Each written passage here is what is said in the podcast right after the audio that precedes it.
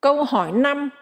Xin hỏi, ngoài một vị toàn năng toàn giác thì làm cách nào mà một con người tứ đại như Mục Kiền Liên lại có thể đi xuống địa ngục được và xuống đó bằng cách nào? Đức Mục Kiền Liên là vị tu đạt được thần thông bậc nhất. Ngài sử dụng mắt hệ của Ngài để thấy sâu trong lòng đất. Thấy mẹ Ngài ở tầng địa ngục thứ nhất.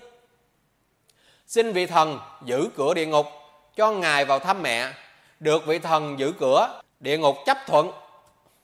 Nên Ngài một Kiền Liên đi xuống địa ngục bằng chung ấm thân, chứ không đi bằng thân tứ đại.